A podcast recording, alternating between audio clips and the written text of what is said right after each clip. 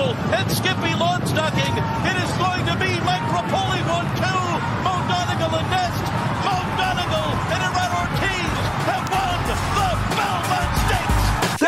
two racing dudes named Aaron and Jared who had advice on racing and they wanted to share it. Started a website where players go to see all their picks. The goal was make the fans some money and to cut down the risk. They put the plan into motion and at first it seemed silly. Make a website where the expert picks are freer than Willie. From a racetrack veteran to just a beginner. There's one place that you want to go to find you a winner. As a matter of fact, I want to hit the exact. Uh, there's only one site that you'll keep coming back to. So next time that the horses all line up at the post, make sure you use the website that'll win you the most. Whether Churchill, Oaklawn, Gulfstream Park, Saratoga, and all tracks in between, there's only one site to go to. When it comes to your racing needs and all of your bets, plus it's got a catchy name that no one ever forgets. RacingDudes.com for all of your needs. RacingDudes.com for all of your leads. RacingDudes.com for all of your bets. RacingDudes.com as good as it gets. RacingDudes.com for all of your needs. RacingDudes.com for all of your leads. RacingDudes.com for all of your bets. RacingDudes.com as good as it gets. What is up? I'm Jared. He's Aaron Alterman. It is Thursday, June 16th, and this is Blinkers Off. What's up, man? Feels like it's been forever since I've been on the air. Feels good. You feel refreshed? Yeah.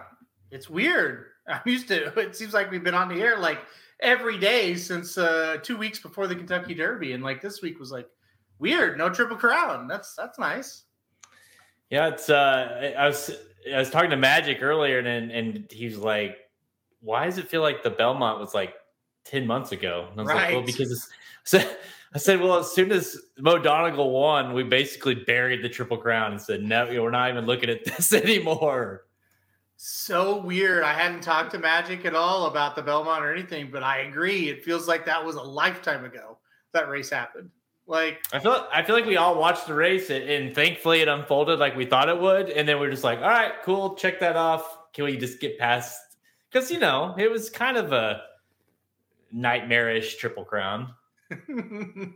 yeah, well, the Derby really kicked it off in, in a historic way, and it, it got a little goofy there for a while, but it certainly uh, it certainly worked itself out with Belmont Stakes Day. That was a very good day, and and it makes for a really fun summer now because it's it's just completely wide open in the three year old, really both divisions. Uh, with the way Nest ran, uh, she's not number one right now, but boy, her and Secret Oath like rematching again sounds really really good, and then. Haskell, Jim Dandy, Travers, Pennsylvania Derby, all those races for the males, all going to be really good too.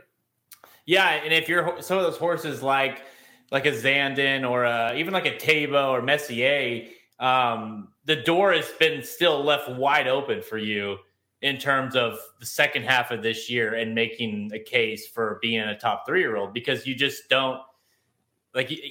I guess is Epicenter. I mean, who would get the? I don't think it because he didn't win any of the races. Maybe Mo Donegal. Like you know what I mean? Like it's that wide open still to where all you need is a, a horse to come in and win the Travers and then maybe win the Classic, say even or something like that, where a three year old could all of a sudden not have won any of the Triple Crown races and still win like a three year old of the year award. Epicenter, yeah, good point. He's right there. Zandon, good point. He's right there. Yeah, they just got to get hot in the summer because nobody really made that, you know, bam, I'm way the standout and way the one to Mm. beat. So that makes those races that much more important. Are you going to be shocked if Zandon wins the Jim Dandy and also wins the Travers? I'm not. No, You know, I'm I'm not saying I'm going to pick him on those days, but I wouldn't be shocked if that happens. you know, so and then you've got even horses like Jack Christopher, and it's like Yeah, you'd be shocked that's what I if he wins the. Haskell. right? Yeah, All of a sudden he wins the Haskell and he becomes he's number you one. know one of the front runners for for the whole thing. You know, so if he can stretch out and prove that he can stretch out, uh, sky's the limit for him. Really. Yeah. Oh yeah, and it, we'll see. I think he can do it, I, especially at the Haskell. Um, but you know, I I don't know about you, but Jack Christopher versus Epicenter in a mile and eight for the Haskell, if that's where Epicenter goes, and maybe Baffert sends one of those horses, I would be over the moon excited about a race like that. And that's the kind of stuff I think we're going to get. Yeah, let's not forget uh, Bob Baffert likes to run horses in the Haskell and do well in the Haskell. So if he can get, obviously he comes back here in a couple weeks. Uh, prior to the Haskell. And if he can get Messier or get a Taiba or someone in that race as well, that makes that race, you know, because what do you do with like, let's just say Taiba goes there. Taiba becomes extremely interesting and frustrating too, because he, he was such a frustrating, awful, disappointing horse in the Derby. But obviously, we know the talent was there to run him. You know, you would feel almost dumb if he goes and wins. Um, facing Jack Christopher, and you know, but that's going to be the. I mean, that to me is even more so than the Travers is going to be the the race that even if like Taiba were to win it, all of a sudden he puts his name in the front in terms of being like the top three year old. I definitely think with Taiba and Messier, if they ship out for a Haskell, a Jim Dandy, a Travers, something like that, they become big time problem horses for the summer because it's like, well, what are they really? Are they right Kentucky Derby bad or are they what we saw in the Santa Anita Derby good? Um, you know, if they start in a place like the Shared Belief at Del Mar, it's a little different. You know, they're, they're probably going to win those races. But yeah, if they come out for one of the big time races on the East, what are they? We don't really know for sure. And they're going to be facing now that we've went through the Triple Crown season and and Jack Christopher as well, kind of two out of the three legs of his own sprinting instead of actually running in them. But what are they? And now they're really going to go up against established horses that we know are pretty good. So, yeah, it just throws a whole nother monkey wrench into it. And you said it best. I don't necessarily think either one, Taiba or Messier, are going to come back and really just be dominant the rest of the season. But if they are, they're right back in the discussion of this thing. And like I said, that's what makes the summer – freaking awesome this year. Like it is super exciting going into the summer.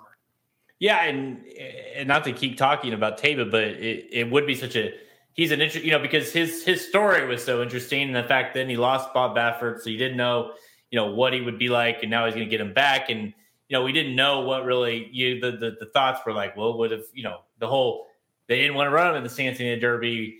They you know they want to go to the Preakness and all these different things. Well, when Bob Baffert comes back and makes a plan and say, "Hey, we're running the Haskell," that you're like, "Oh, okay, well, you know what I mean." Like he ain't running them to to just run them, um, and, and so it. Whatever you think about Baffert, you got to think when he comes back, he's ready to come back firing. Like he is going to have some horses ready to go. So um, definitely be interesting to see. And yeah, you know, those horses have something to prove, but if either one of them, um, and I just I don't know, I don't think Doppelganger is on my no. on my list. I, I, really I think those are the two. Um, you know, if they if any one of those can win one of these, if they if one of them were to win the Travers or the Haskell, then all of a sudden you kind of forget about the the shitty Kentucky Derby. Yeah, absolutely. Oh. And it's just like, well, you, it's a derby, just cross it off type of thing, you know? So, and, and what's amazing, and, and unless, you know, we see Rich Strike form re- reversal from what we saw other than the derby, the Kentucky Derby is going to have very little weight on who actually becomes the three year old of the year this season. Like I said, unless Rich Strike rebounds, uh, you know, and that's odd. You don't get that very often usually the Derby is a huge, uh, you know, catalyst to who wins three of the year. Probably not going to be this year. No, no. Um, yeah. So we had a, nice little Belmont day uh, last weekend, it was like again, it feels like forever ago. Um, but it was huge. The, the the racing was great. We'll talk a little bit about the uh, obviously the Belmont Stakes, Mo Donegal. Uh, that performance. We'll dive in a little bit to kind of the undercard and some of our best races we thought uh, really just a, it started off a little weird and then it kind of leveled off. Uh, you know, Flightline was incredible. Um, stole the show really for the day, I think. And uh, you know, Mo Donegal, I don't think wowed anybody necessarily, but it, he also like he was good. I, I think that the distance, and we said it all along, the distance is what really made him separate from the rest of them. Yeah, yeah, absolutely and it's it was a great day. I mean, there's there's so much to say about that day, right? And and like you said, the distance really helped him, but we we just saw so many just wow efforts uh, uh all together. Like we we titled the guide Belmont Stakes, like not not not uh, the Belmont Festival of Racing Day or whatever, instead of just Belmont Stakes because it was just race after race. We were just reacting, going, wow, wow, oh wow, that was good, you know. So Uh, it was it was just a lot of fun all around. What the heck? Rodney Evans football, we love it. Fight on USC hashtag MOB. What?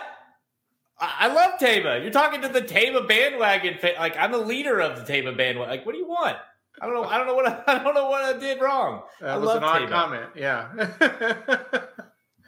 I I've never trashed Taiba once. Um, he, he he was shitty in the Kentucky Derby. I don't know what you want for okay. Um. Oh, anyways, uh, all right. Let's get to uh, today's show. We're going to recap Mo Donegal's win in 2022 Belmont Stakes at Belmont Park. We're going to look at a little bit of the undercard as well, including Flightline's unbelievable victory in the Met Mile. Then we're going to get some uh, rapid fire selections for the, some of the greatest stakes action this weekend at Belmont Park and Monmouth Park. Let's go.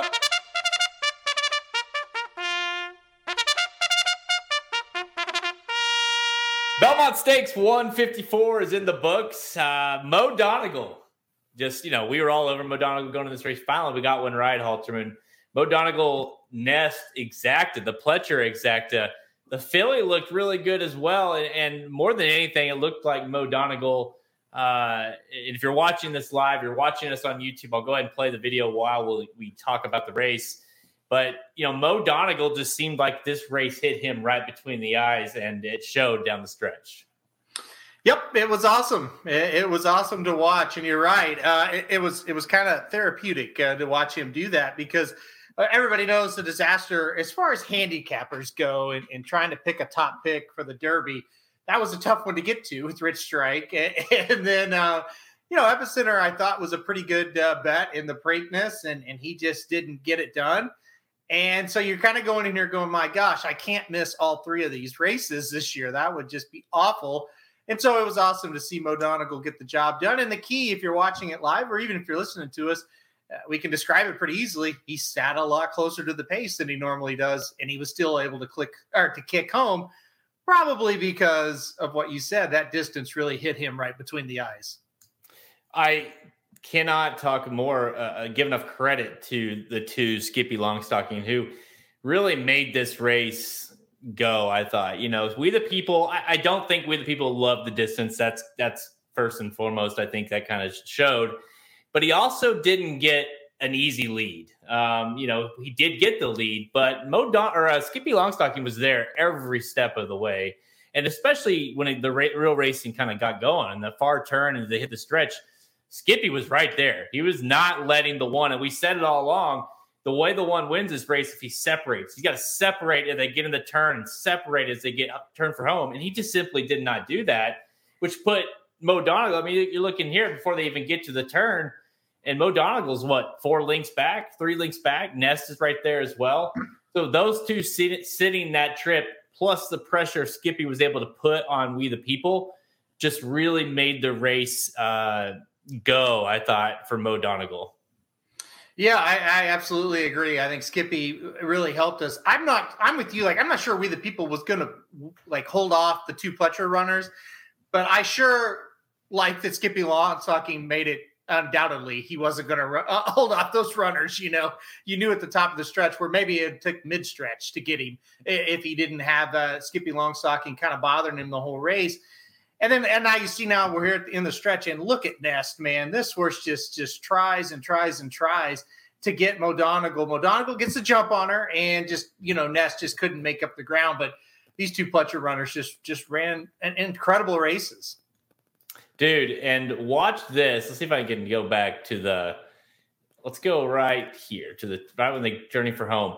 Nest gets a brutal trip here, kind of has to stop and then go out to the outside of Mo Donegal. So Mo Donegal got the, the best trip there, and, then Nest starts coming back at him. And, and I'm not going to say I, I, don't know that it would have changed the outcome, but I certainly we, know that we, you and I would have been sweating a little bit more had she gotten to where she never had to leave the rail because she had to stop a little bit of her momentum and then come out and then come back in to kind of try to run down Mo Donegal, which obviously cost her um, a few links at least, but clearly the second best of that race. And maybe was, I mean, what a day for Repole, you know?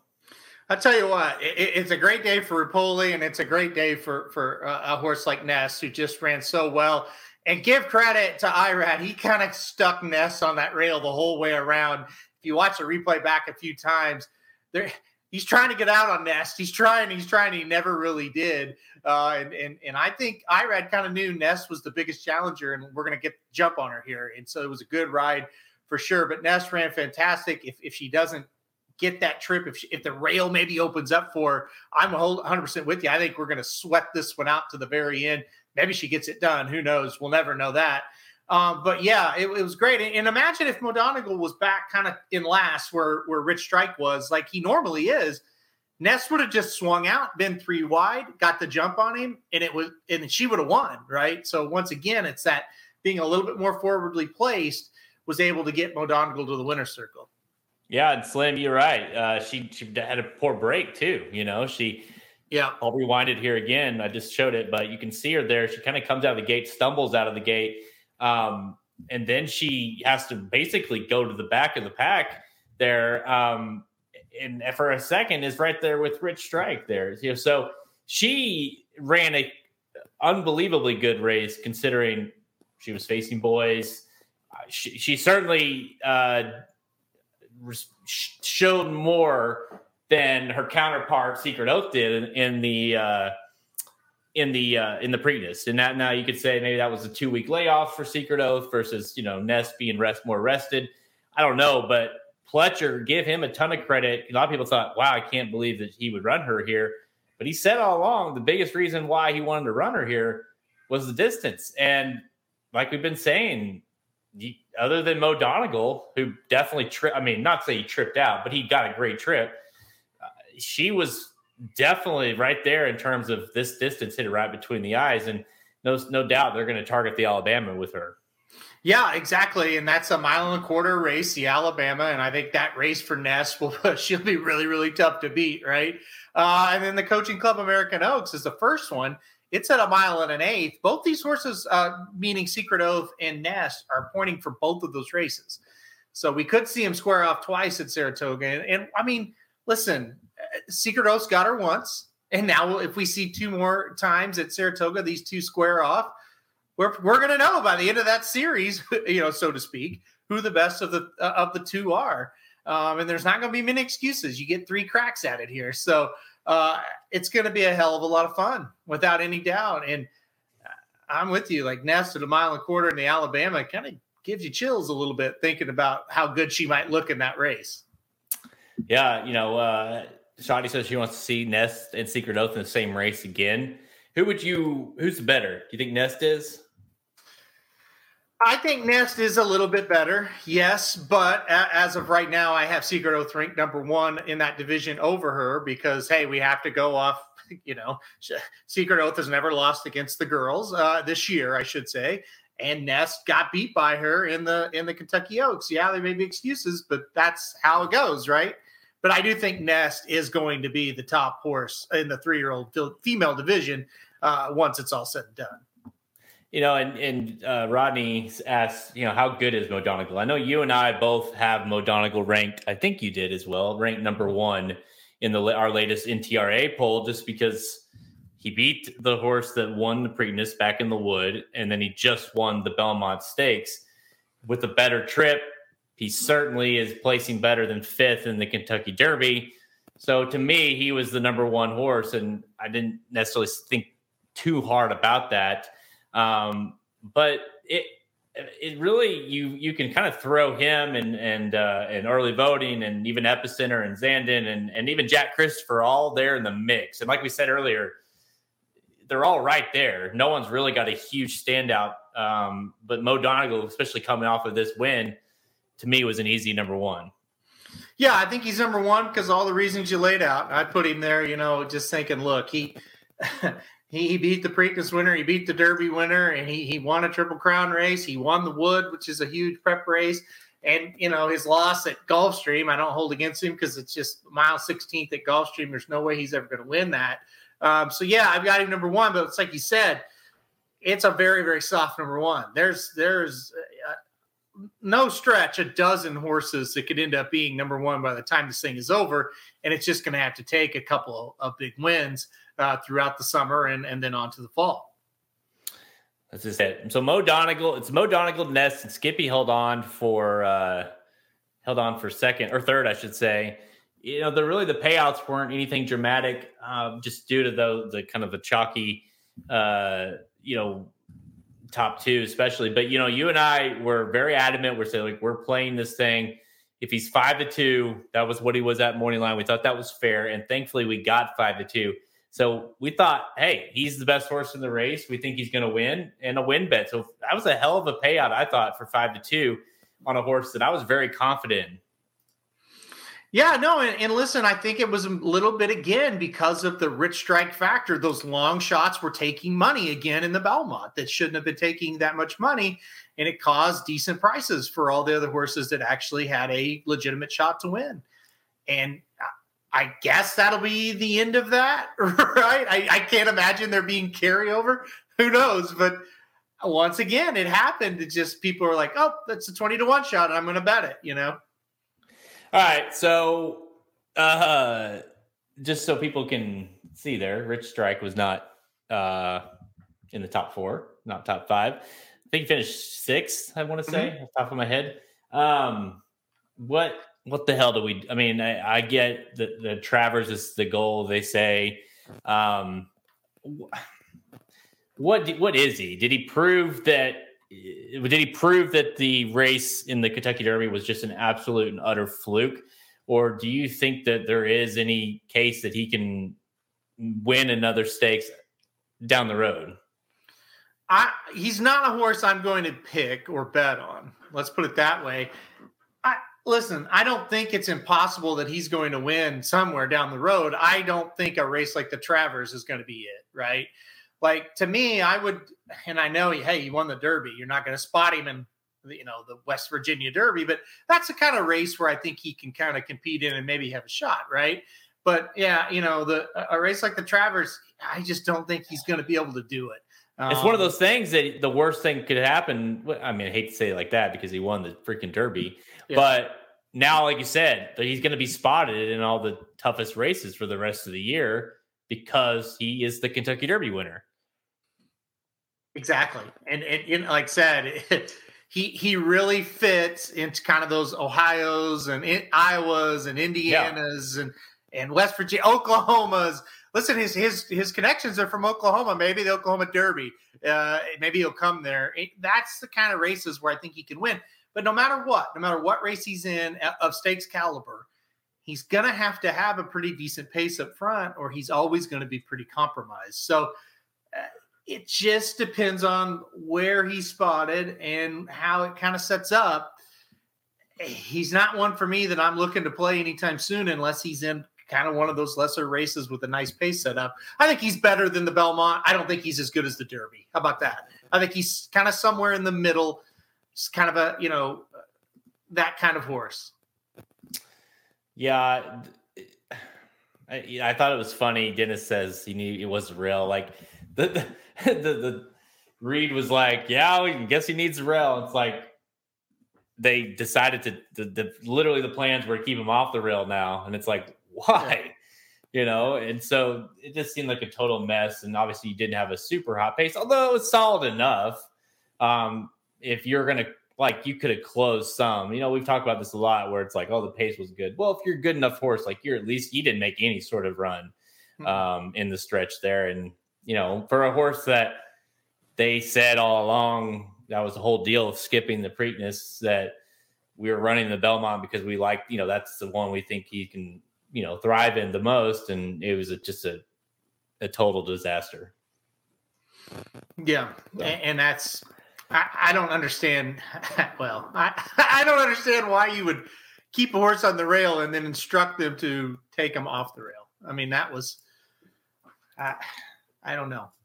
You it, explain that one It's one of those things too, where it's like they, like almost like they got, they won the Derby, and then you kind of, it's like anything. You start getting success with something, and you start overthinking it, right? And mm-hmm. now instead of just like going out, you know, the Derby, they they they had nothing to lose. They just were glad to be in the race. They didn't know they were in the race until two days before, right? Yep. So they just were in.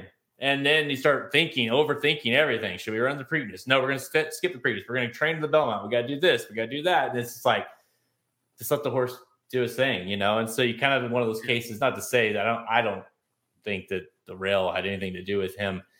Maybe costing fourth or third, maybe I, I don't know, but mm-hmm. he, he, certainly isn't the the horse. The, like you said it best, the horse we saw in the Derby. That's not what he is, and he's probably a little bit better than we saw in the Belmont. Yep. All right. So before the Belmonts, we got to talk about this because this was such one was such a critical race for us in the bankroll. If you played the bankroll and you stay and you and you and you hung in there with us in the bankroll, congratulations because we started off maybe the worst we've ever started in any yep. bankroll article we've ever done. We were down like I don't know what we were down close to two hundred dollars starting mm-hmm. off, and just came roaring back. And this one uh, was one of the big bet caches we had on the day. We'll talk about that after the race, but let's start by watching this freakish performance of the Met Mile and Flightline, who we said could not lose. And, you know, he made us sweat it out a little bit here early in the race. Yeah, he definitely did. He got cut off a couple times by Speaker's Corner, who made the right move there as Flightline just didn't break very well. Uh, but, you know, this is what a great horse can do. He, you know, a great horse is not one dimensional. And so right there, he got cut off again. And it's like, okay, it's clear we're not going to the lead. So how are we going to win this thing? And Flavien said, made the decision. All right, I'll get him out, put him in the two path stock here, and hopefully he comes with a run. And he did because, uh, like I said, a great horse is not just one dimensional, and he showed that he can he can do this just as easy as well. Look how easy he's relaxing. Like he's not tugging, pulling. He's just waiting for his cue. Bam! There he got it. Yeah, he ran like he. I mean, like it didn't matter that there was a horse in front of him, and that's what professional horses do listen, this horse, he ran a they ran a 45 flat, which is nothing for him. Going long for the first time, longer for the first time, still one turn, but we still don't know even know what this horse really is because he Flavien just once he got him going, he just like he never really does anything with him. He just rides him out. Yeah, yeah, absolutely. This, he, look at this. Yeah, he it's effortless for this horse, and I, you know, it's it's just an effortless performance. Look at him go, and you know, Happy Saver, a really nice horse, and he he's just dusts him. Uh, beautiful, beautiful. Just a hand ride all the way home. You can't see, but Flavien is peeking at, at the at the big board like every couple seconds, just to make sure Happy Saver's not making up any ground. Yeah, you know, and this was like you said, it's so interesting. Like he obviously misses the break a little bit, gets cut off, boom like, uh oh, okay, Speaker's Corner is going to make him like that's a great move. He's going to, okay, but he's still f- clearly faster than Speaker's Corner, like we thought. Okay, he's going to go up the rail again and do it. Nope, gets cut off again. Another great move. Like you, people want to criticize, you know, the, the ride, but Alvarado knew like, hey, if we're going to beat this horse, this is how we're going to do it. And and Mott said before the race, like we ain't giving up the lead. Like just because there's a fast horse in this race, we're not going to change our tactics, and they didn't. So credit there and from here, you just got to hope if you're if you're speaker's corner that those connections that Flightline's one of those horses that needed the lead and he's going to kind of quit um, because he didn't get it, and that was not the case. Uh, you knew this race was over right here, and honestly, not only did you know the race was over right here, but when you start looking at Happy Saver, you kind of think because we had the exacta, but we had the exacta Flightline over Happy Saver um, and Aloha West were like, we're going to hit this because yep. the way the race unfolded was exactly how you needed to play it.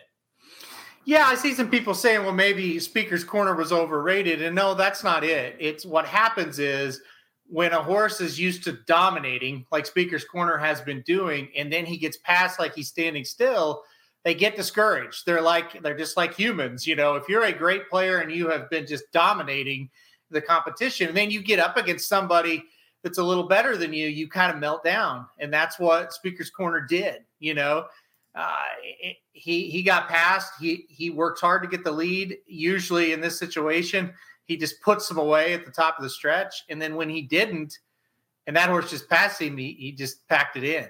And that's Yep. that's what happens, and that's why we played it like we did because that was the assumption. And like we said on the show last week, if you believe Speaker's Corner can get the lead and frustrate Flightline, then play it that way. It, take Flightline out of the equation. Our belief was this was happen. What happened was going to happen, and it, but that's the only way you could play it. Put one of the big favorites on top, and then one of the longer prices in second for the exacta. Yeah, I honestly was so proud of this this wager, and you know we had talked about playing a win bet. Obviously, at one point it was four to five. We're like, oh man, we should have done that. Um, but we, we changed it after we had kind of talked about it in the way in the bankroll guide. So listen, and ex- you laid it out. If you if you let the race play out, like Flightline is probably going to give him all he wants and more. And we think that he's better than Speaker's Corner. So let's just toss him out because the likelihood of Speaker's Corner staying on after Flightline, you know, dusts him is unlikely, especially when you have a few horses like Happy Saver, like Aloha West, who could be coming late. And, you know, that's the way the race unfolded. Although we did not think, at least I did not think, that you you would have you would assume that it, the speaker's corner quit because he could never get to Flightline. Well, the opposite was was true. He he was able to get the best p- position he could and cut him off and keep him at bay. And, but it still just proved to still not matter because Flightline, you know, Flightline might, and we said it before, and you know, I remember watching him in the Malibu. I talked about watching the Malibu back. If you guys didn't before this race,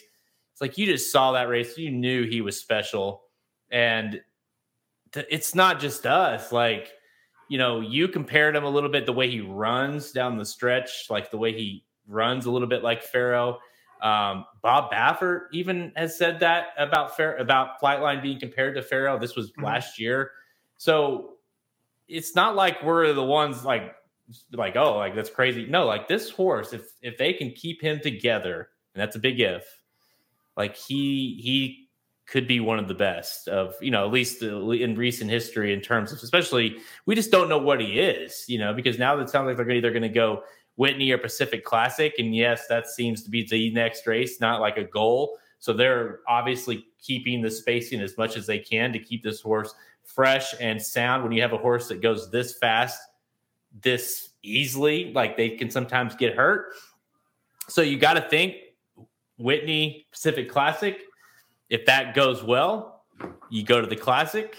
If it doesn't go well, then you aim for like the breeder, you know, the dirt mile or something, which was the a win and you're in for the, the Met Mile here.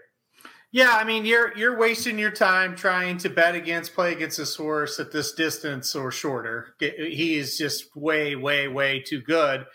If you want to try to beat him uh, from a betting standpoint, and I am not saying that I'm going to, but if you want to try him, the perfect time is the next time because he's going to go two turns, a mile and an eighth or a mile and a quarter. Now, even if he doesn't run well at that distance, or will there be horses in the race that can beat him? We'll have to wait and see. But that is the true only test that's left is can he go two turns? You know, going from seven furlongs to a mile, I knew was not going to be a problem, but the two turn thing was going to is going to be a test. But here's the here's the bad thing if you're trying to beat him. The breeding says he will be better going longer. so it, with his natural ability and his natural speed, I don't know how you're going to beat him uh, unless he just literally cannot get the distance and hates it. So uh, we'll see. We'll see if he if he could be challenged going two turns. That's the next test. Yeah, who knows, right? Like you said, like the breeding suggests that he will want to go longer, and he has that potent, uh, that potent combo of, speed and and and we and he showed it here, even though that wasn't necessarily what he wanted to do, which was a big test too, because a lot of times in in races, especially when you're you see a horse, even though he did win the Malibu, that's this was a huge step up for him, and when you see a horse kind of get things a little bit of adversity, they quit they don't run, you know, if they're not like the real deal, like they need the lead or they need that perfect setup or whatever. And so he had a little bit of adversity. You know, they asked Sadler what he thought at, the beginning of the race. He's like, I wanted to throw up. Like, mm-hmm. you know, just because that was never an ideal situation. Mm-hmm. And so you don't really know how good this horse is. But at the same time, there's nothing to suggest that he can't thrive going longer because, like I said, he has that ability to one, just put you away, kind of a la like Knicks go, but faster. He's faster than Knicks go. And he can do that. Whereas we saw with Knicks go, where if you go with him, you're screwed. And if you let him go, you're also screwed, right? So he's got that factor. And then we he showed us in the Met Mile if there is a speaker's corner, if there is somebody that's like, hey, I'm not letting this horse go out on its own, he got a lesson. He got a lesson in the Met Mile, and he can sit off of it and then save that. You know, because they they were going slow. I mean, Speaker's Corner in 45 flat. So if you're gonna get to the lead, look where what happened to Speaker. Like you, you damned if you damned if you don't. So he just possesses this ultra uh, ability to have like basically run horses into the ground or let other horses run themselves in the ground trying to keep up with him.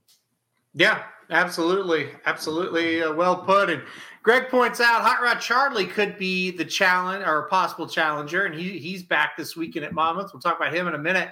But yeah, I mean that's the horses that he'll have to beat going two turns. That those types, Hot Rod Charlie certainly looks like one. Maybe a Mandaloun, maybe a, a Life is Good if he goes to the Whitney. You know, so those are the ones he'll have to beat he should be able to do that, and he absolutely will do it if he can run as well around two turns as he showed uh, in his one turn races. So the question mark will just certainly be: Can he get the two turns? If he can, he will handle horses like Hot Rod Charlie, and that's not a knock on Hot Rod Charlie. That's just what it is. I mean, Speaker's Corner, my goodness, he's the best horse in this country by far, going a mile until last Saturday right? Yeah. and then he he wasn't even close. So, um, Hot Rod Charlie, nice horse, but I, I don't know that he can match up with the Flightline. Um, we'll just have to see though how he handles that stretch out. You never know until they do it. Yeah, and then you know what about uh, you know life is good. Like if we ever see him again, but you know obviously he possesses a major a major ability to go fast, and depending on what they kind of do with him um, you know, who knows if the classic is still kind of the goal there, but if he will, if they do match up, he, you talk about, I mean, speed of speed, those two horses battling out would be epic. It would, those two in the Whitney, that would be a special race if we got Flightline and Life is Good at a mile and an eighth. Jeez. I really I mean, don't. I don't know what. I don't know what I would do. It would be it would be unbelievable. Let's hope, let's root for it. I mean, who do you think? Who's who do you think is just? I know we don't. You don't know, but who do you think is the better horse? Flightline. Yeah, I think he's a little bit better. Yeah, I do. But his, this life is good is really freaky. And guys, he absolutely murdered Knicks Go in the Pegasus. They were in a completely different stratosphere but I think Flightline might be a little bit better. It would be close. So, um, and again, what did Dubai take out of him, right? Like he did not run very well over there. Will he come back the same? All those kind of questions. Where I'm with you, like you said it, Flightline's kind of like Mitole. If he's entered, just pick him, right? Mm-hmm. Because Mitole kind of had issues, not major issues, but just kind of keeping together and staying on the track for long periods of time. When they're entering him, just, just pick him. He's not going to lose. Right. Because if he's in, the, he, they obviously think he's good enough. And let's be fair, like the Met Mile is, is definitely a, you know, a stallion making race. And so he's got that. He's got that check big time, you know. So they're going to be careful with him and where they want to go. And you imagine a Met, a Met Mile. I mean, I don't know off the top of my head who's the, wonder who's the last Met Mile classic horse. Mm. You know what I mean? Like, is there been a because you know Knicks Go tr- he won the the Breeders' Cup Classic, but he lost in the Met Mile. Yeah. You know, like that would be if you win the Met Mile and the Breeders' Cup Classic, and say whatever in between. If he wins the runs in the Whitney or runs in the Pacific Classic, I mean, you're locking up horse of the year. Yeah, I'm trying to think right now. Yeah, there's no question about that. I mean, if he if he wins a Breeders' Cup Classic, doesn't really matter what he does between now and then. He's going to make it uh, a horse of the year. Ah, man, I, I can't think of one. I'm surely we're forgetting. It's got to be someone that Yeah, uh, you know, um, Let's look here. Frosted won, but he did not win the Breeders' Cup Classic. I'm trying to think of the past winners of the Uh. Honor Silver, Code. Silver State, Vekoma, Mitole, Bee Jersey, Mor Spirit, Frosted, Honor Code, um, Palace Malice, uh, Shackleford, Tizway, Quality Road, uh, Ghostzapper, Ghost Zapper. Didn't Ghost Ghost, Zapper win the class there? Ghost Yeah. Ghostzapper. That's that'd be the last one, and and uh, they've been calling this horse Mini Ghostzapper. So how interesting go. is that?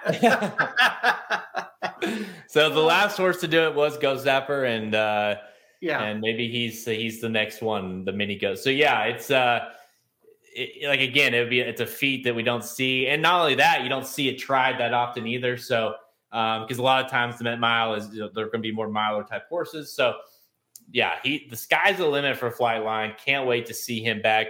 Um, real quickly, talk about when it comes to the bankroll. If people don't know what that is, or what they, you know, how what was what was the, what was the catalyst? What was the kind of the moral of the story? Staying aligned with the plan. I think the bigger less there's a big lesson to be learned on Saturday. yeah, and I think I think we kind of talked some people through it uh, on, on the live stream because people are going, "Well, what do we do here?" We we it's like, no, you don't change anything.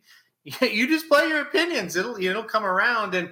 So yeah, we were. So what we do for the big uh, guides, which Breeders' Cup, Pegasus, Kentucky Derby, Preakness, Belmont, Travers. That's our schedule for Baker articles. Jared and I put together an article, and we give you the exact plays that we're going to make on uh, this all the stakes races for those big days. And so we were down about $160 going into the last four stakes races. We missed a big $100 win bet, and that got us behind. And and like I said, we weren't panicked, but we were definitely down and, and like, God, I can't believe we missed uh, that that big bet. And I think people were panicked a little bit, but it came in for us uh, in the Jaipur. We hit the trifecta, ended up making about $170 profit on that race. Jared talked about the exacta we hit in the Met Mile, and that paid, uh, that got us about $80 profit.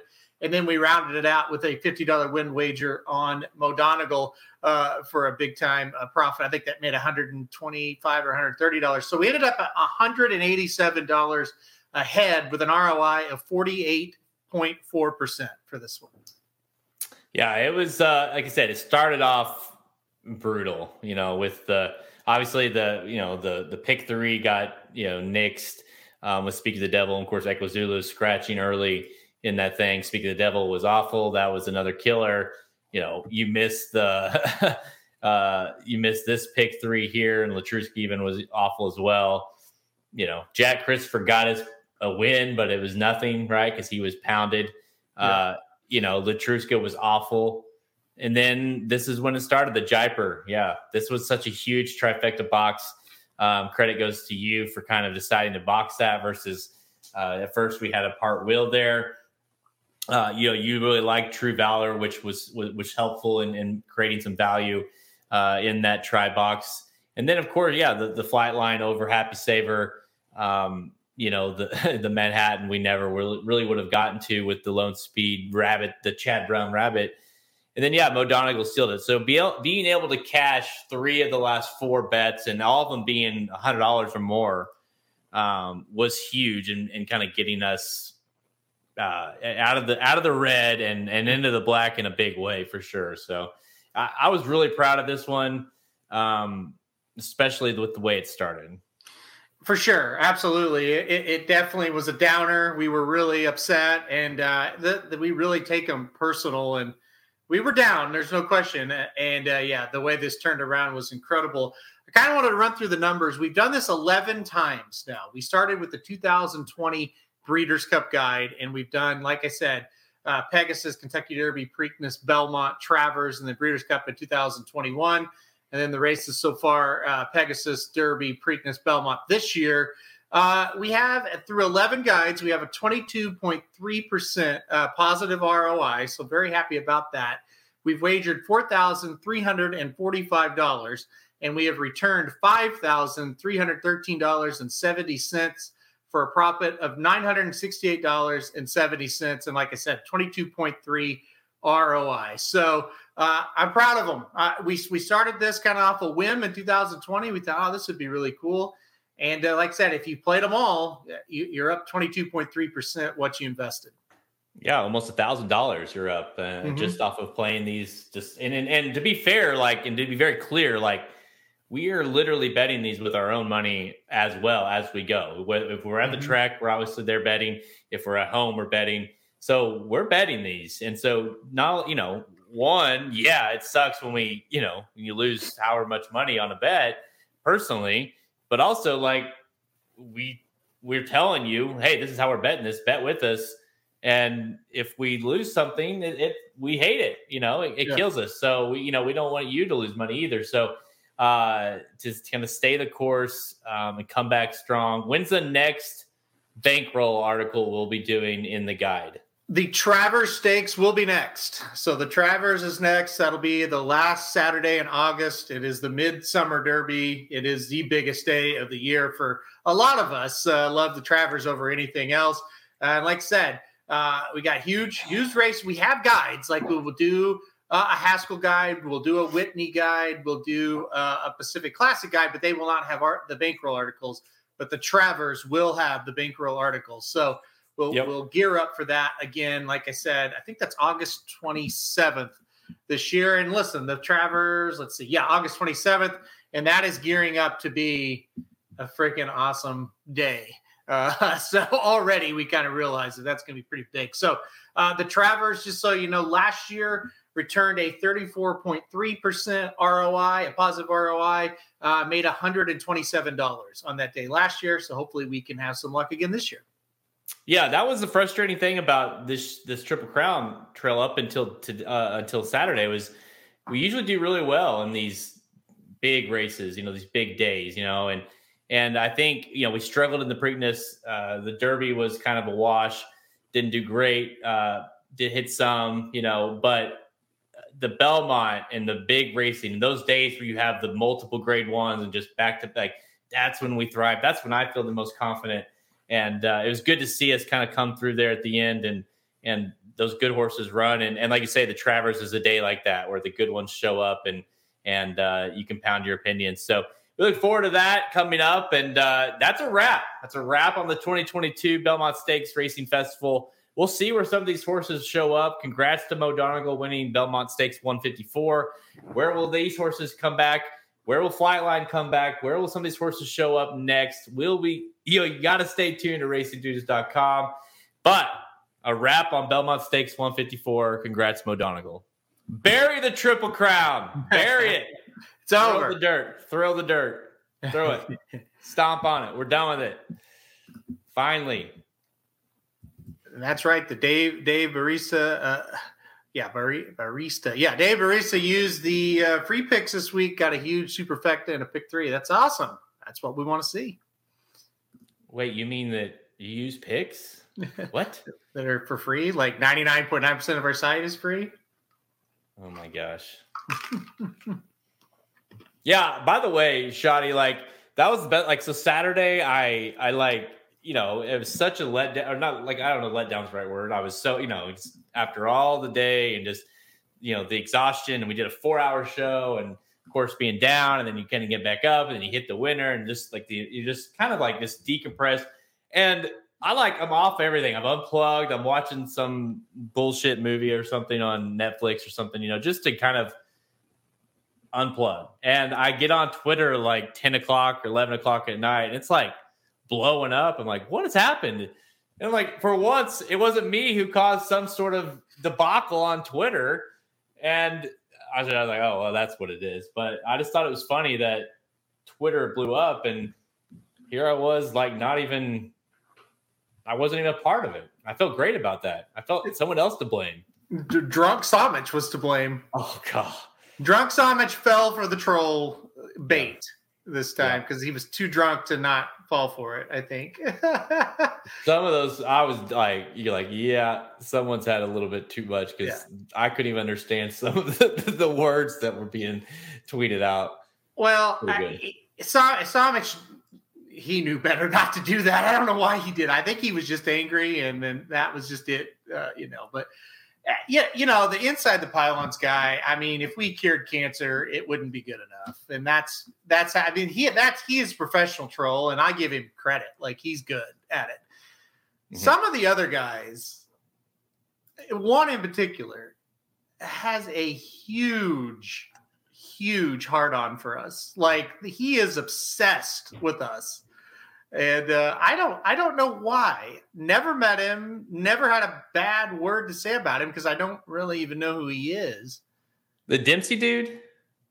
Okay, two of them. Yes, him and uh, that Zaccoli or whatever. Oh, I know, right? Like I don't get it, and I don't dislike him. I I have no idea why he hates us so much and piles on to everything. I don't even know who he is. And I've never, I look back and I'm like, have I been mean to this person? And I don't know. No, I haven't. Like, I know it's, I, he tweeted like, once. He tweeted once, "Hey, I paid off my student, or we finally paid off our student loans." And I said, uh, "Hey, congratulations!" And then the next day, he's on us again, and I'm just like, I don't. To you people not inside the pylons, I don't care. Like he he doesn't like hardly any of us, and that's fine. Like I I don't. I, the thing about him, I don't even dislike him. I think he's funny, but he he's like worn out his like trollism because it's like deaf ears to me now. But yeah, that Dempsey dude and Zaccoli, I if if you're listening, you probably are. I don't know what I did to you or what any of us did to you, but I'm sorry. Like I don't get it. I, I don't get it. Uh, it's the thing, like you know they're watching, and it's like, yeah, I, what have we ever said or done? You know, God forbid we we've developed a business out of, of, of something we love and and have had thousands of people that have come through racing dudes over the years that have gotten into the game because they just saw something we've done and and don't even use our picks. They just watch these shows and they love racing and we've you know it's like oh that's awful you know it's like you can you can not like what we do you know you can not like people that pay for picks or whatever but it doesn't mean like you gotta like talk shit and and it's just like I just have never understood like people don't realize what you know we literally did this from nothing and have developed and and that's probably what it comes from is just that we are we are what we are and they are what they are and they're not what we are you know what i mean and that's I the know. i think that honestly is the biggest is the biggest thing is you know we've developed something from nothing and they're haters about it I I guess I I don't know. I don't know. Again, if we did, if you two guys that are listening, if we did something to you that pissed you off, like let us know and we'll we'll talk it out. But my goodness, and like if we didn't, I don't like get a life. I guess. Like I don't know. I don't understand why you would care so much. Time for rapid fire presented by Bet PTC. Bet with the racing dudes at Bet PTC and get $200 new member bonus at betptc.com. Use promo code dudes and you can get that $200 bonus and you can bet with us. That's what we use at Bet PTC. BetPTC.com. Say that 10 times in a row. All right. Let's kick things off at Belmont Park in the poker. Poker, I barely know her. All right, Saturday, Belmont Park, race six. the grade three poker stakes, 250K for four year olds and up to a one mile on the turf. Field of five sounds like it's going to be scratched down. Uh, no, I'm sorry. Public sector is going to run. I think we thought public sector would run at, yeah. at Monmouth. Uh, so it is going to be a, a, field of five. Public sector versus Mason, the two Chad Browns. Which one you got? Uh, I think Mason uh, is kind of a standout in here, no matter how you kind of cut it. I don't think uh, public sector can beat this horse for sure. I mean, you look at it, uh, it's like, okay, well, maybe a horse might get loose and maybe Mason can't run him down. Well, that horse is Wolfie's Ghost that could possibly do that. Mason beat Wolfie's Ghost by 22 and three quarter lengths last time out in a similar situation. I don't know why Mason keeps showing up in kind of these easier fields, but I don't think it's going to be a problem for him here. I think it's an easy win. Uh, no. And by the way, like I basically am Michael Scott, and like I watch so much the office of The Office that when you see the when you see poker, anything for her, I'm like, I sorry, I'm, I'm a child. Um, okay, maybe that's yeah, why people don't like us. Yeah, I guess. Uh, yeah. See, yeah, that's what she said, Shotty. Um, see, I could do it all day. That's also what she said. Okay, Mason, I'm with you. I like Mason here a lot. I, I am with you. I, I, I kind of feel like the the, the, the it's weird uh, that they keep putting this horse sort of in, in mild spots. But Maybe we'll see this horse better this summer. Maybe that's what the deal is. You know, kick things off in that Maker's Mile. Still, I mean, damn near won the thing and then was dominant. I just feel like this this horse is a is kind of just like back to back triple digit Beyers to kick things off in the United States. I mean, public sector hasn't sniffed that. None of them have, frankly. And and really, you don't. I, I like the fact that Mason has that forward ability to kind of be close enough. Um, been very very steady at running a mile. Uh, so Chad Brown kind of knows the spots, and I, I mean, you got to imagine at some point we're going to see. I guess Saratoga, right? You know, you'd assume Mason's going to show back up in a Grade One. I would think so. Yeah, maybe the Fourstardave. Uh, you know, sometimes this is kind of a prep for that. Although you could probably run a couple or one more time before the Fourstardave as well. But yeah, I, you're, you're going to see this horse in, in, a grade one soon, I presume. Yeah, Mason for me as well in uh, the poker. All right, let's go to Monmouth Park. We'll kick things off with race number 12. The TVG.com pegs, pegs the stakes 150K for three year olds going one and 116th miles. Top two finishers receive a free entry and start fees to the 2022 uh, Haskell Stakes on July 23rd. So it is a quote unquote Haskell prep. We don't have really any legit Haskell threats. I don't think. I just did the preview for this race.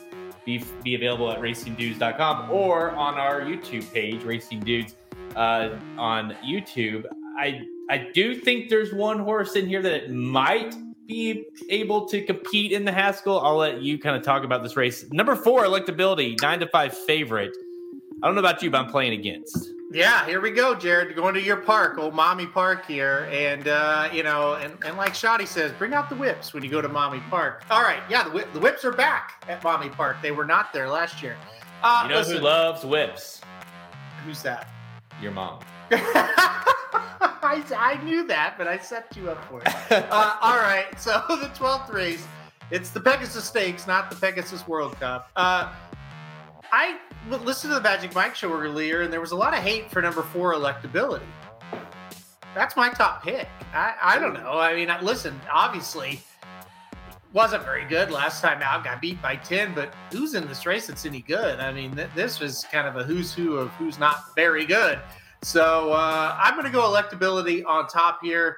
Uh, I know they kind of liked homebrew a little bit, but if you remember, Jared, homebrew comes out of that Oaklawn Stakes race. You remember how much we kind of made fun of that race when it happened? Mm-hmm. Now, homebrew did win and won kind of easily, so that's good. But um, I'm going to take a shot with electability on top. Electability is probably the one you can rely on quote unquote, so to speak. You get, you know, you know that you, that the Peter Pan is a little deceiving. Got beat by ten, but I mean, it was ten links to We the People, and then he was right there with you know Golden Glider. The problem is, and I, I don't want to put too much stock into the Peter Pan one way or another yet because you know it, one it was on a sloppy track. You know, We the People maybe didn't want to go as long as he did in the Belmont. Golden Glider was awful in the Belmont as well. So maybe that race wasn't too good. Uh, I think we showed that.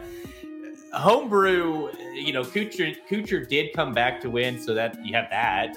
Um, I just think Homebrew, and and I, I think it's a very soft argument, but Homebrew, in my opinion, is the one horse of this bunch who is possible to be like not I wouldn't even say a threat, but I hit the board kind of candidate in the in the Haskell, and I think that's because Homebrew obviously had the hopes at one point. You know, this horse was the favorite of the Smarty Jones. This horse was a favorite prior to that race. This horse was the favorite of the Oaklawn Stakes that you're talking about. You know, Brad Cox. You know, you have like we. It's not like we've not seen this before. Mandaloun won this race. Not to say he's anywhere in this ballpark of Homebrew. Mandaloun won this race, of course um, last year. So, well, quote unquote, won it. We'll talk about that in a second. Uh, but Homebrew to me is the horse that has the least the most upside. And I get why elect- you would like electability. I think electability has a big chance of uh, wiring this field or trying to wire this field. I like homebrew to be kind of that late presence and, and kind of uh, present a threat to him as they get uh, hit the top of the stretch. I, what about? I can't can't believe I'm going to say it. A horse that I think is possible is Dash Attack. Okay, go. Dash If it- Attack. If it rains, uh, he'll win. if it doesn't, he will lose. That's that's dash attack. Yeah, yeah. uh, To be fair, you're told he's like he's like the two, his first two career starts winners, including the Smarty Jones, both on sloppy. Awful in the Southwest, awful in the Rebel, awful in Lexington, all on fast tracks, and then at Monmouth, here's where this track or this race will be ran. He wins, but guess what? It was sloppy. So unless McPeak can get like the you know the hose out there real quick before the race, I think it's going to be hot. Um, yeah, it seems unlikely, but you can at least say this: this is probably one of the softer fields he's faced in a while. So I think it, it, it- it's possible, although unlikely. I won't be using him on top, but I think he could hit the board. I mean, that's fair that he could hit the board, but I yeah, it's it's going to be tough for him. And it, I've never seen one quite like it. If it's sloppy, he wins, and if it's not, he's nowhere to be found. like it is really hit or miss with him. All right, uh, I'm on number two, homebrew. You've got number four, electability. All right, let's go to the next one here. Race 13, the Monmouth Stakes, grade three with 150k for three olds and up. Uh, going one and one eighth miles on the turf. So this is a tough one, dude. This is, you know, field of 12 on the turf. And look who shows up. Look who shows his face. This is like the talk of the Magic Mike show earlier. Number two, Tax.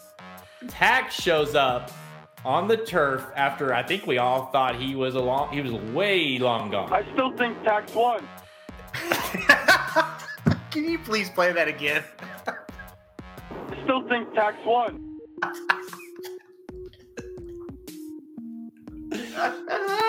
You're welcome. Oh, oh, I didn't see that coming. By the way, that was a picture from the Jim Dandy when Tax did win. I still think tax won.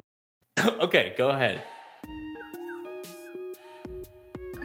okay, so all right. Well, he's trying turf today.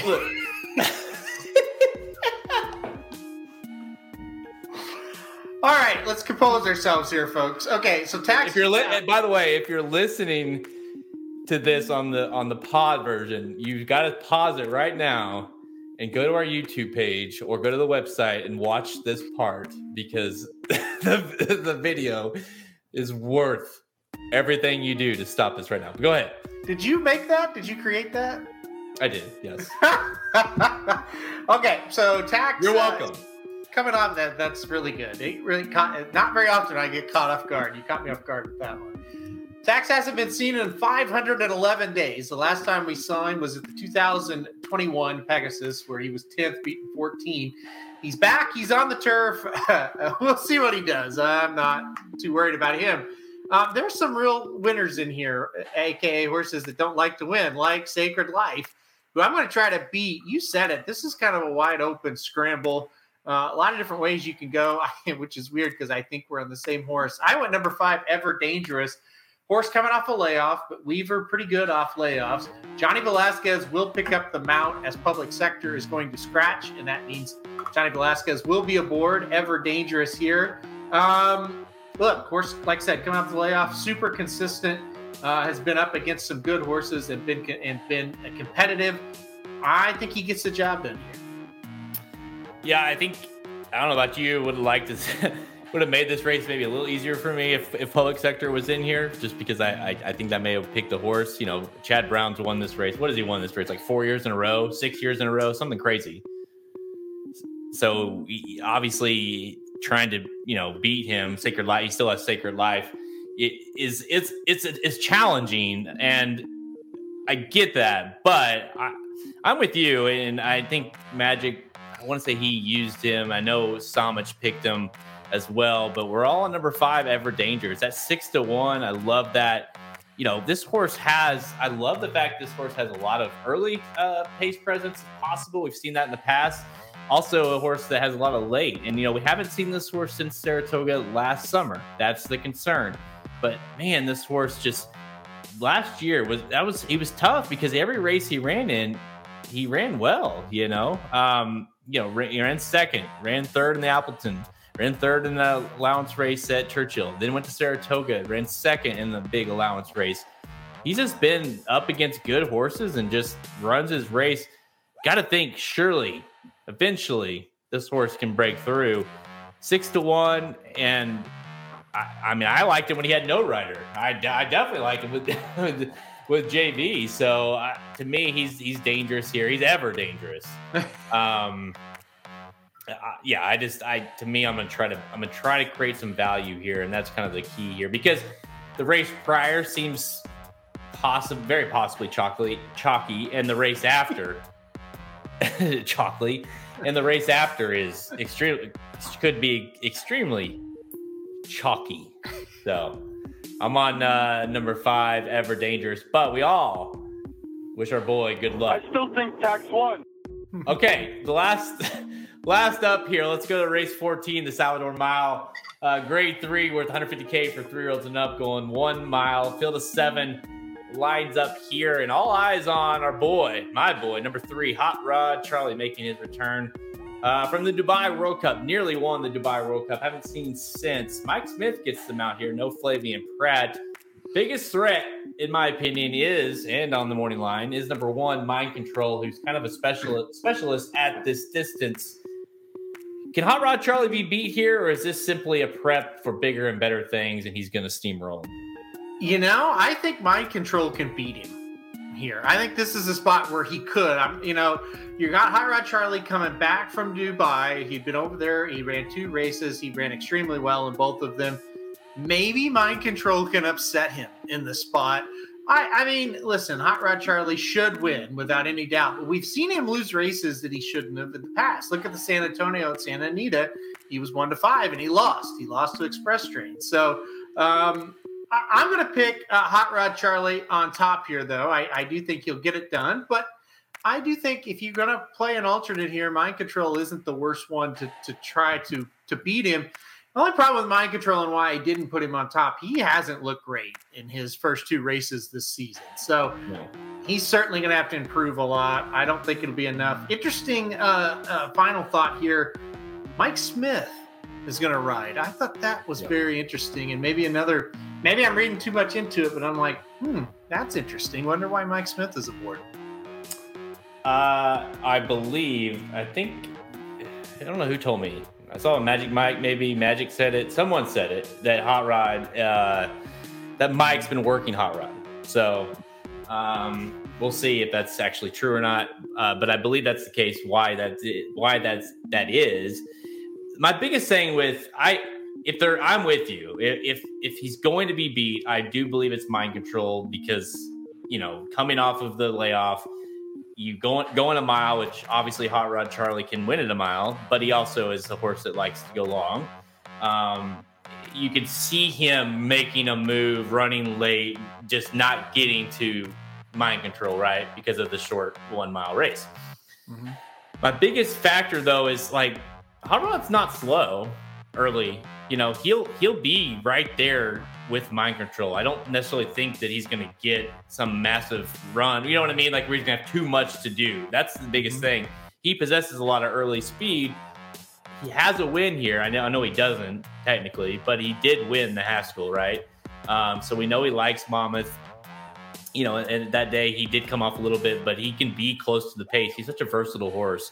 So I, I, I don't suppose Mike Smith is going. Let's hope is going to give him too much to do you know, unless mind control absolutely freaks, I think he'll be right there. So that's the biggest reason. I think it's one of those races where you either are singling Hot Rod, you have to, or you're like simply playing against him, you know, mm-hmm. like because there, you either single Hot Rod and you're playing a very high value, you know, pick four or whatever um, the case may be, or you're just simply not using it. And I think Magic uh, Samich, not to give a spoiler, but Samich did something to that effect because, and it, it makes no sense to use him unless you're really pounding that pick four, pick three, or whatever.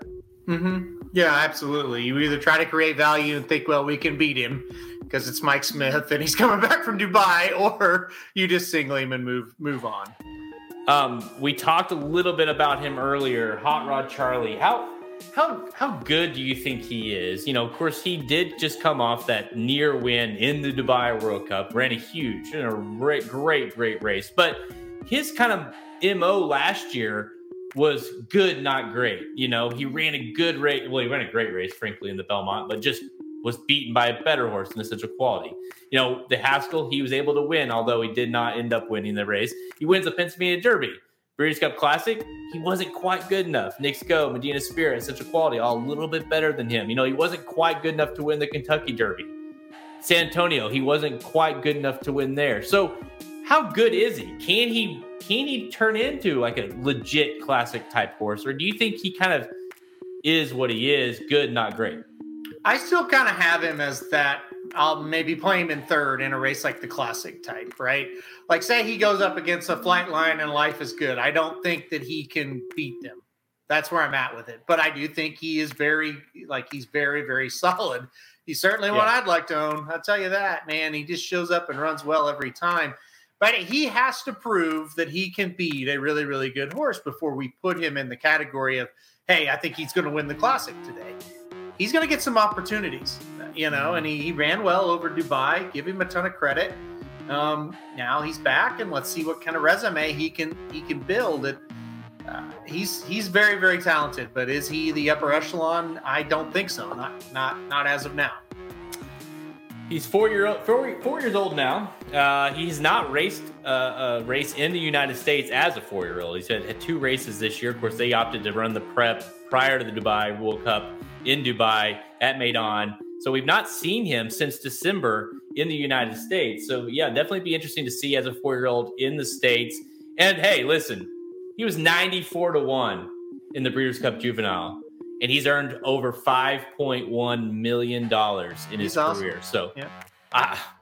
Whatever you want to say about him, if he is good enough, he's not, who cares? He's five $1.1 million in four wins in 15 starts. So, how well, about that? Let's not forget, this horse had a run of shitty luck, too. Uh, he he he ran a Belmont like you said. It's good enough to win most years. He would have won this year's. Yes, he would have. Uh, By the way, to to that point, and not to go like last year versus this year, but what did Mo Donegal get? Like a 96 or something? 98 Beyer? 98, 98. 108 he earned in the Belmont. Yeah. Hot Rod Charlie did for a second play. Go ahead. Yeah, yeah, exactly. He he ran a race that's good enough to win a lot of Belmonts. Whether you look at Beyers, whether you just look at the eye test, the times, whatever. And then let's not forget, this horse was the best horse for sure in the Haskell. Right. Not to say he shouldn't have come down because you can't knock a horse down. Okay, that's that's clear. But he was the best horse in that race. Yeah, I know. And and dude, like, you know, what I, I don't think you can really give a lot of like like issues, like a lot of like excuses, but he was right there in the Derby to win that thing too, you know, yeah. and just couldn't yeah. quite get it done. And like I said, couldn't quite get it done in the Belmont. Got DQ'd in the Haskell, wins the Pennsylvania Derby. So that was great to see him get that redemption. But, you know, didn't quite get it done, whether it was he's tired or just wasn't good enough in the classic. Um, but yeah, he's a horse that he certainly has the ability, and he's he could get you know he's an Oxbow horse, so him he's going to keep showing up for these kind of races, and he's a fun horse to have, I think, because you know like I said, the expectations were never really there early on, so this is all gravy for them. I love it. So hopefully he has a huge career the rest of this year, especially into the Breeders' Cup Classic. We'll be rooting for him. Number three, Hot Rod Charlie uh, to win here. All right, it's all the time we have. Check us out at racingdudes.com for our free picks and our premium selections on our products page. Click the Get Racing Dudes Premium button at the menu at racingdudes.com to learn more. Remember, we are your destination site for all free horse racing picks to all the major horse racing tracks. We're on Twitter at racing underscore dudes, Instagram and Facebook. You can check out all episodes of Blinkers Off by visiting our podcast page at the website at racingdudes.com, Apple Podcast, Spotify, all the places you listen to podcasts. We are on there, including YouTube. So just go to youtube.com slash racing dudes or just search for racing dudes on YouTube. You can watch all the episodes of Blinkers Off on here as well. Uh, okay. Whoa. He just does what he wants. There. What's up, Slim? I just want to tell everyone uh, check out on the Racing Dudes YouTube channel tomorrow morning, 9 a.m. My interview with Chad Brown premieres. So check that out. We go through all of the horses from the Belmont Stakes Racing Festival. And then on Saturday, 9 a.m. on the Racing Dudes YouTube channel, my one on one with Mo Donegal's half sister, Prank, in the Todd Pletcher barn, also goes live on the Racing Dudes YouTube channel. So I'm self promoting. Peace. Hey, what did Chad Brown have to say about? Give us a little bit of a little, little like a little spoiler, maybe of what they can look for. Like, who? What are some of the horses you talked about? Jack Christopher, Haskell, going to be sick. Zandon, Jim Dandy, and then we don't know where early voting is going to go. And I asked him, "What you think about early voting with that early speed versus Jack Christopher?" And uh, you're going to have to tune in to hear what he says about them matching up against each other. I, I don't want to. That's the, that's that. I gave you a little bit of a spoiler alert, but tune in to hear what Chad says about those two facing off because that that's a concern for me. Nice shirt, by the way. Well done. Thanks for representing. All right. All right, Slim. As Thanks, always, it's it's great to have you. And, and by the way, it's great to have knowing you're on the backside of Saratoga is just it, it warms my heart. So we're so Yep. glad. Yes. Yep. I'll get Very out there. nice. Whoever you want me to interview, let me know.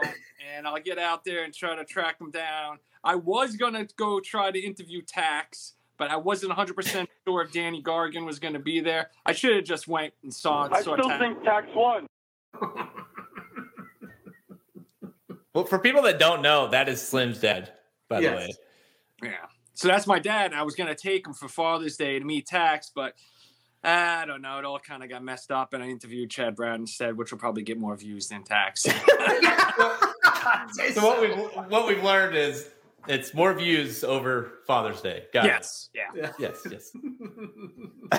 Just right. do me a favor and make sure your dad sees that clip, by the way. I will. I will. Okay.